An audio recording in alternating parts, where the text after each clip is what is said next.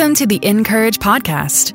Each weekday, we meet you right where you are as one of our 30 writers shares what's going on in her everyday life and how God's right in the middle of it all. They bring their unique experiences, joys and struggles equally, so that you can feel less alone and be empowered by the hope Jesus gives. Listen in as our narrator, Grace P. Cho, reads today's article. Today's article is written by Alia Joy and is titled Releasing Ourselves from the Trap of If Only Thinking. Recently, we cleaned out the garage and moved boxes up to the attic. I was tasked with sorting through them. I got sidetracked with a box of photo albums from the old days when we actually got pictures developed instead of just scrolling through Instagram. I thumbed through yellowed photos pasted into faux leather albums, remembering. I'm often nostalgic for the past. I'll think back to the times when life seemed more full of possibilities and less full of lived experiences. I'll remember what used to be, before kids or marriage or sickness, before the mundane weariness of days where I am neither a world changer nor crisscrossing the globe as I'd once hoped. I didn't accomplish half the things I dreamed of when I was the girl in the picture, tanned and smiling into the sunshine, unaware of what the next 30 years would hold. Instead, I am a wife and a mother, someone who defrosts chicken for dinner and pays the mortgage, Someone who lathers on sunscreen because instead of that tan girl in the picture, she now has wrinkles and age spots and skin cancer to consider. Someone who adds ground beef and paper towels to the grocery list and wakes up every day to do it all again. Or I am a woman who pines for the future. Everything will be different once school starts so we have a routine. Once school is out for summer so I can rest. Once I finish this to do list. Once I have more money or time or sleep once I get well. Some days I have nothing but sorrow for what used to be, or what might have been, or what could be, if only. Where is the balance between holy discontent and the desire to live a fuller, more robust faith? The kind of itchy passion that stirs things up and leaves us hungry and desiring more beauty, more wonder, more of Christ in our everyday and the siren song that woos us with promises that our life would be so much fuller if only things weren't so ordinary, so hard, so unspectacularly not what we had hoped for. Sometimes I get stuck in the flux of that timeline and I lose my place entirely.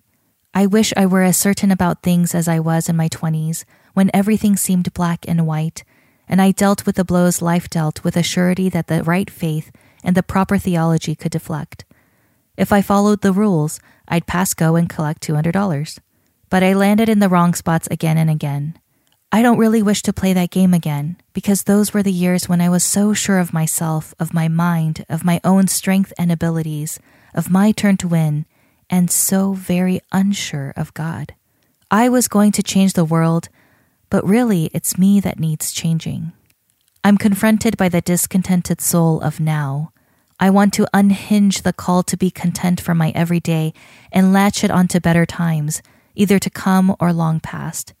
I don't want the uncertainty of unanswerable things, of perseverance, of faithfulness to a present day where I must abide, often with no solutions, often with no answers. We wish for mountain moving faith when instead we are an immovable stone, unwilling to be broken because tumors grow, mouths go hungry, wailing children get ripped from their mother's arms and replay in sound bites on the news. Marriages fall apart. Prodigals don't return. Right now is hard. But we pray, Lord. And what do we do with faith when the answer doesn't come back down the line from heaven with a resounding, as you have asked, it will be done? My faith's been small, the kind that sits in the back seat not making a scene, the kind of faith that doesn't want to be presumptuous. But these years, I've prayed with grasping hands and learned that the faith God builds happens now. And that may be one of the hardest things of all, because our obedience will always be more important than our effectiveness, and yet that's not what we crave. It's certainly not what I had hoped for all those years ago when I asked God to take my life and make it His. And yet, our lives being His requires that relentless release. Not my will, but yours. My day to day opportunity is to bear witness to God, right where I'm at, no matter what's happening. Full stop. All I have is now. What has God tasked me with for today? What thanks can I give? What beauty can I behold? What grace can I share? What prayers can I pray? What injustice can I right? What forgiveness must I ask? What bitterness must I confess? What joy can I feel? What sorrow can I cast on him? What faithfulness rests in my now with laundry to be done, bills to pay, and floors to mop? What is God's strength when my kids have needs more than I can meet? How do I abide?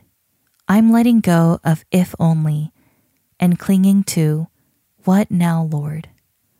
This article was originally written by Alia Joy for Encourage in August 2019. To read more from our writers, visit incourage.me. Be sure to subscribe to the podcast so you don't miss a single episode. And connect with us on social at Encourage, I N C O U R A G E. We'd love to hear from you. Getting ready for Easter? At dayspring.com, you'll find just the right resources to experience Jesus in a whole new way this season. From meaningful cards and gifts to Bibles and beautiful jewelry, Dayspring has just what you need to get your heart and home ready to celebrate. Use code PODCAST10 to get $10 off any order at dayspring.com. The Encourage podcast is narrated by Grace P. Cho and brought to you by Dayspring, makers of your favorite cards, books, and gifts. Visit them today at dayspring.com.